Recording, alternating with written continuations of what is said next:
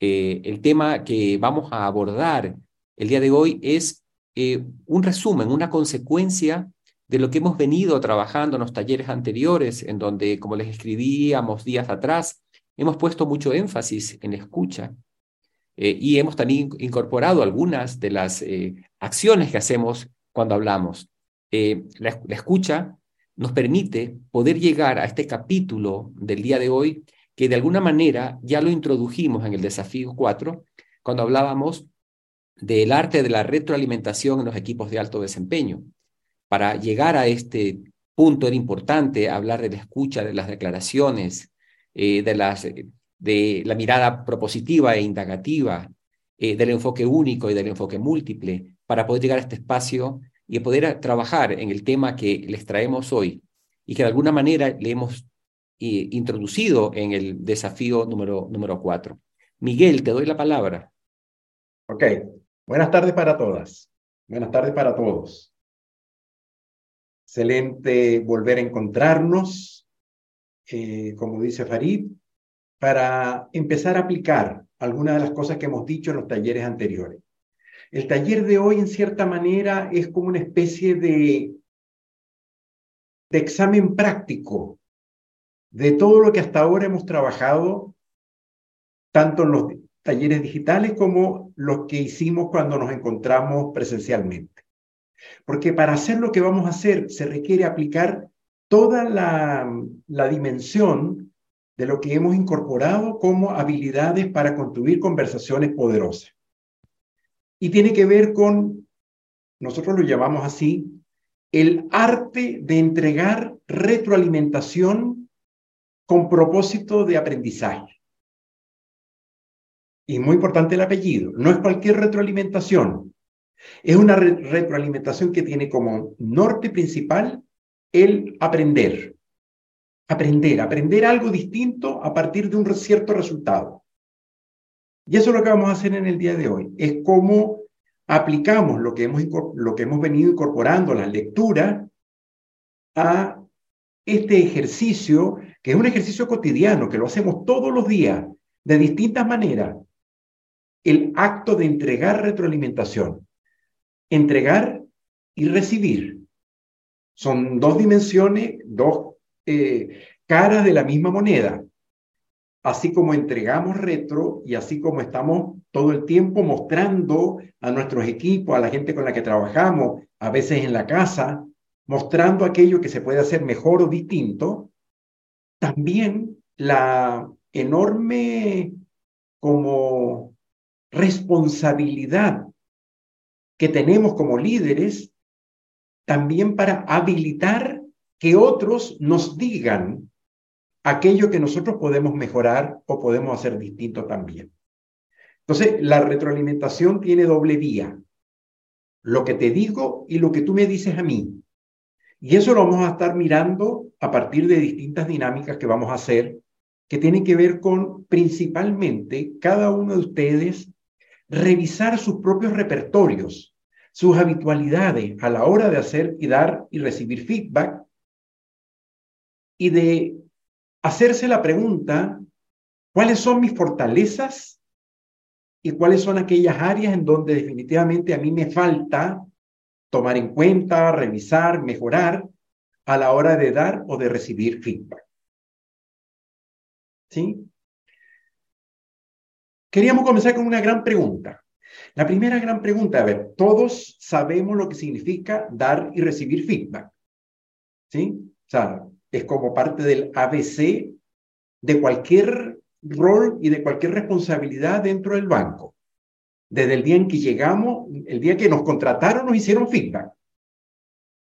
El currículum ya, ya es un primer experimento de someternos nosotros a un feedback, porque lo que está ahí escrito es sometido a revisión e, y a indagación con la persona que nos contrató hay una verificación y en la conversación de contratación ya empiezan a aparecer los primeros elementos de feedback.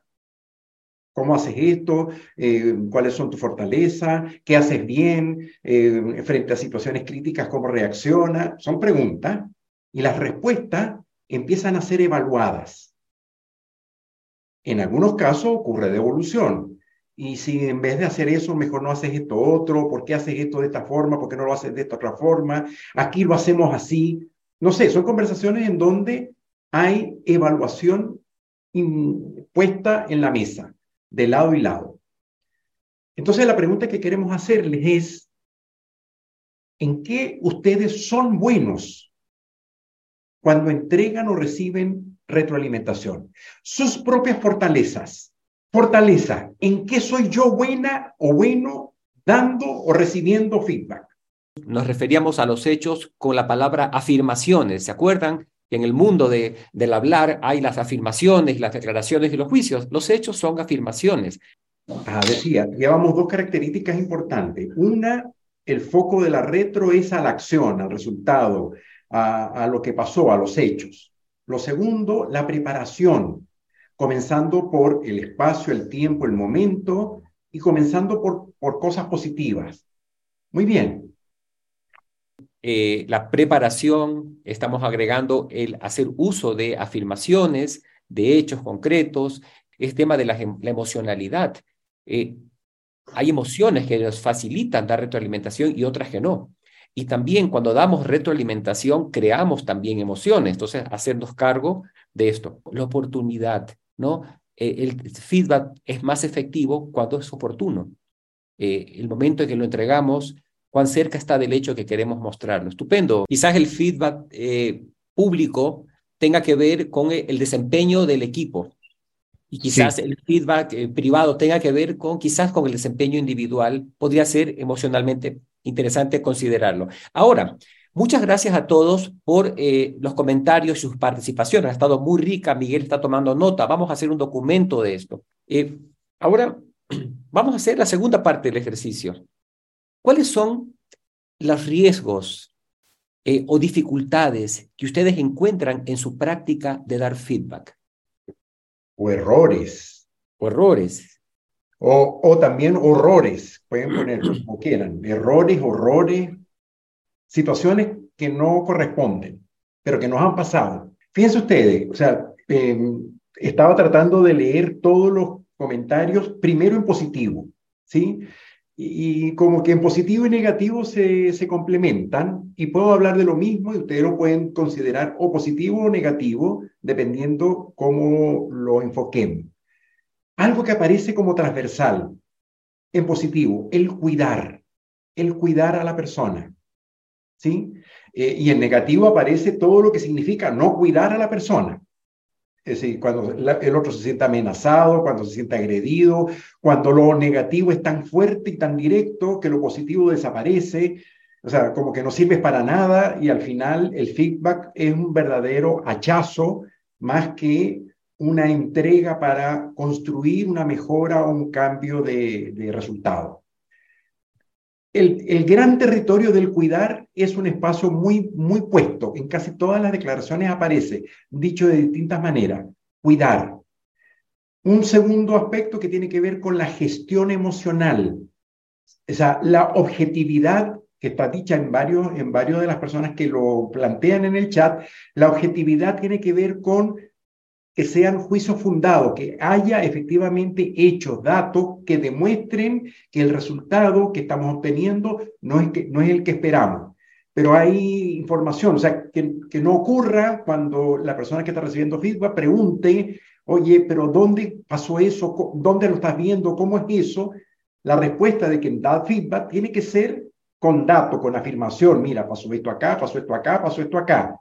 O sea, realmente que haya cómo sustentar el feedback que estamos dando. Objetividad emocionalmente, no hay cómo hacerlo.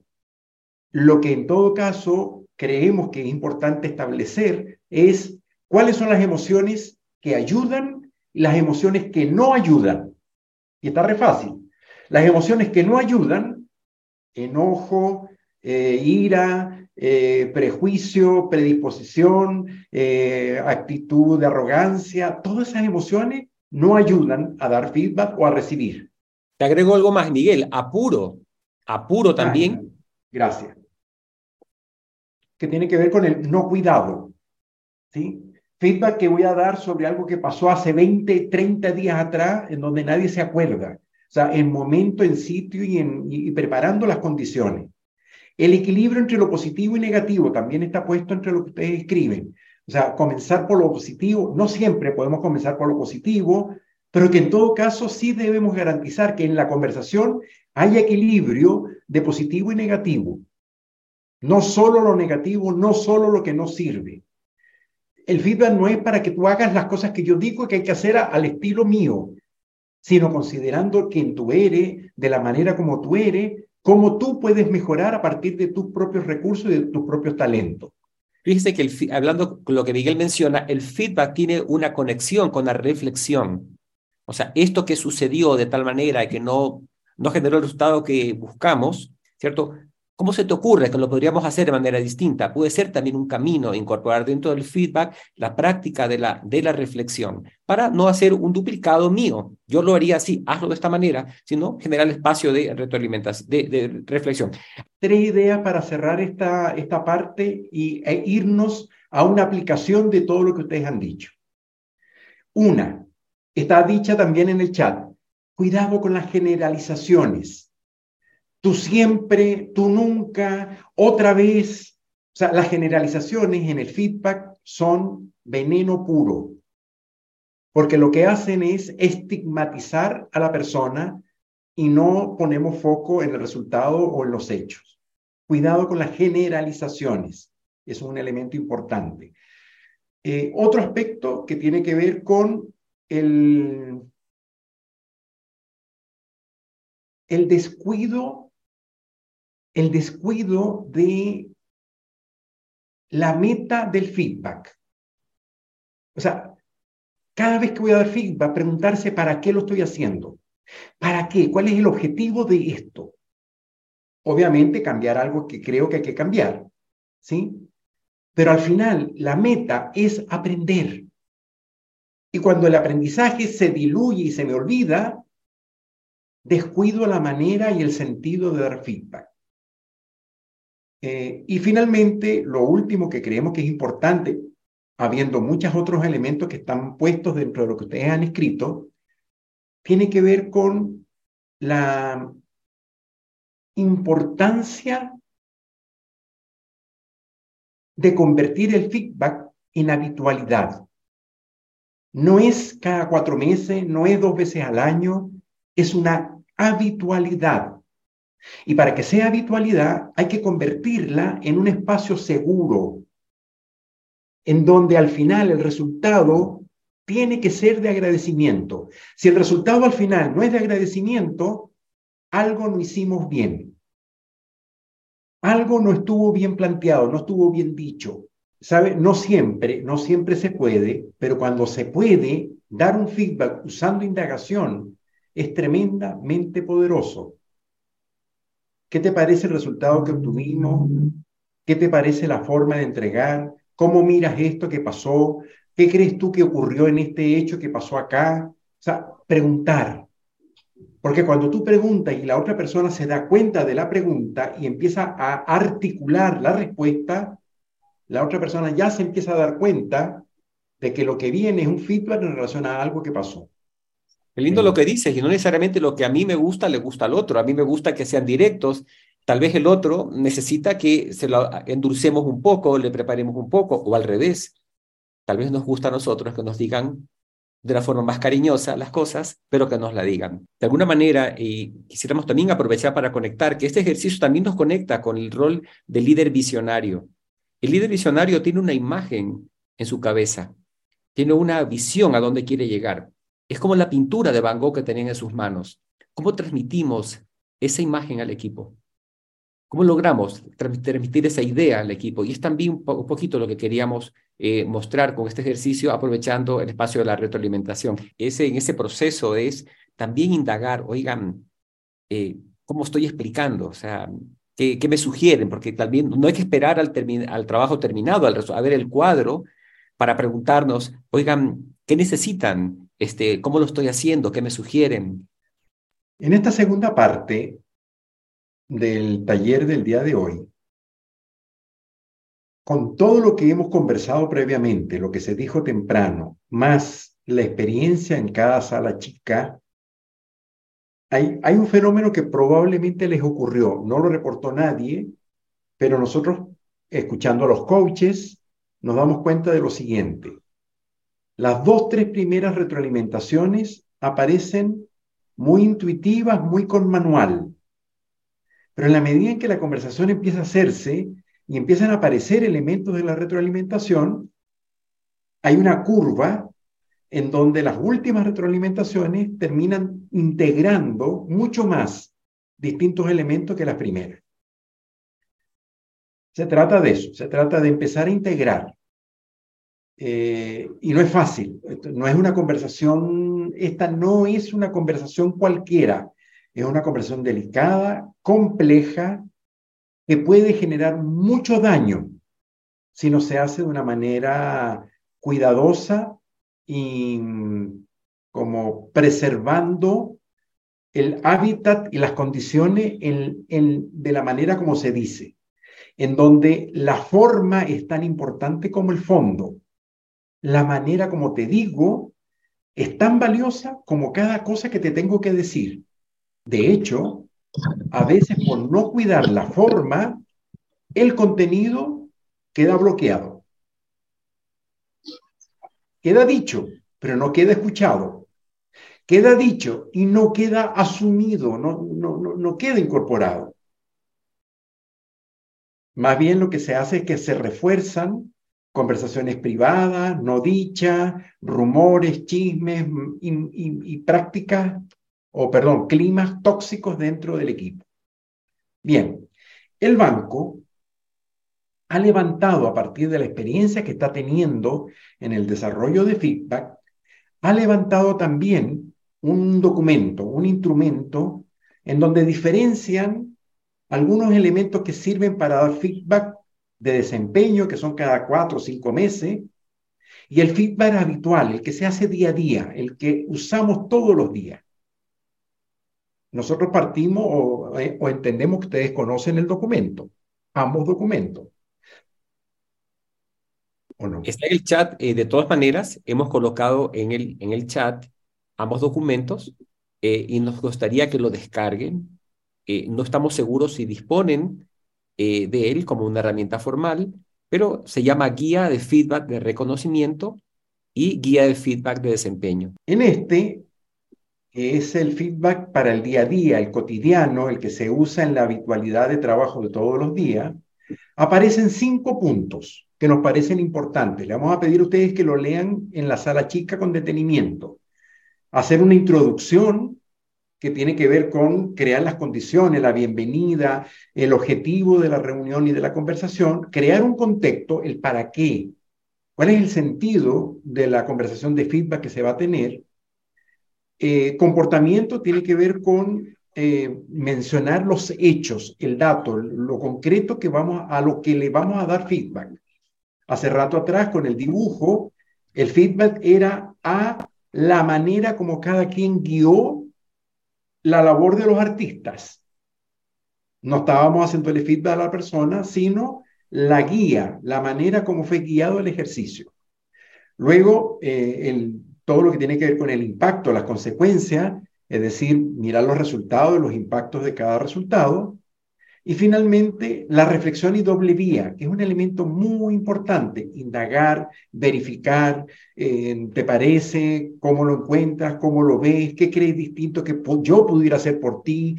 ¿Qué está haciendo falta acá? O sea, es como, como hacer el enganche final que tiene que ver con cómo convertimos el feedback, cómo convertimos el feedback en una guía para rehacer o para convertir las acciones en acciones distintas o en un resultado distinto.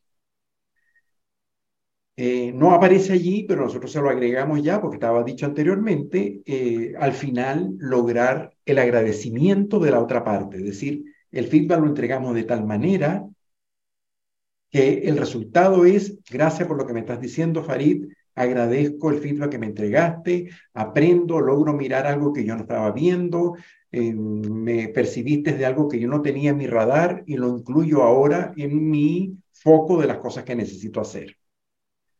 Estamos llegando como a la última parte del día de hoy y nos gustaría, antes de pasar a, hacer la evaluación del día, qué bueno, qué, qué bonito, el aprendizaje que se va acumulando de, de la escucha. Fíjate cómo intervino en esta parte de la escucha que el último logra recoger los que los demás dicen, la presencia de la escucha ahí. ¿Cómo ocurre la retroalimentación en casa?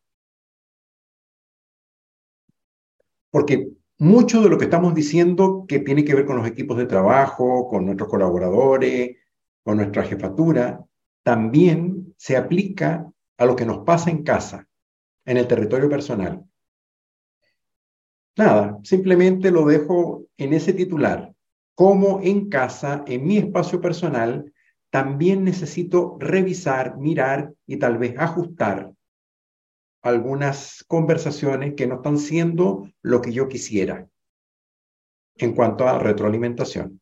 Algo, algo que lo que mencionaste es la palabra eh, tomar la decisión de, estar atento, eh, de observar, ¿sí?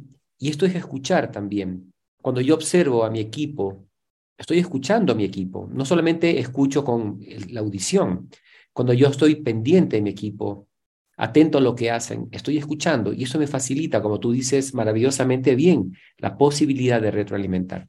Doy retroalimentación y me abro también a la escucha para validar aquello, para confirmar lo que estoy diciendo. Fantástico, estupendo. Confirmar con otros, validar con otros cómo es mirado mi colaborador en esta situación, en una situación particular es justamente una de las temas que se utilizan en las evaluaciones en 360 grados, es como tratar de tener la mirada de, varios, ¿no? Queremos darle las gracias a todos y a todas por haber dibujado y haberse atrevido a explicar un documento para recibir feedback por la explicación de dos, tres minutos que cada uno dio. Haberse atrevido a jugar y a jugar como juegan los niños, en serio y aprendiendo.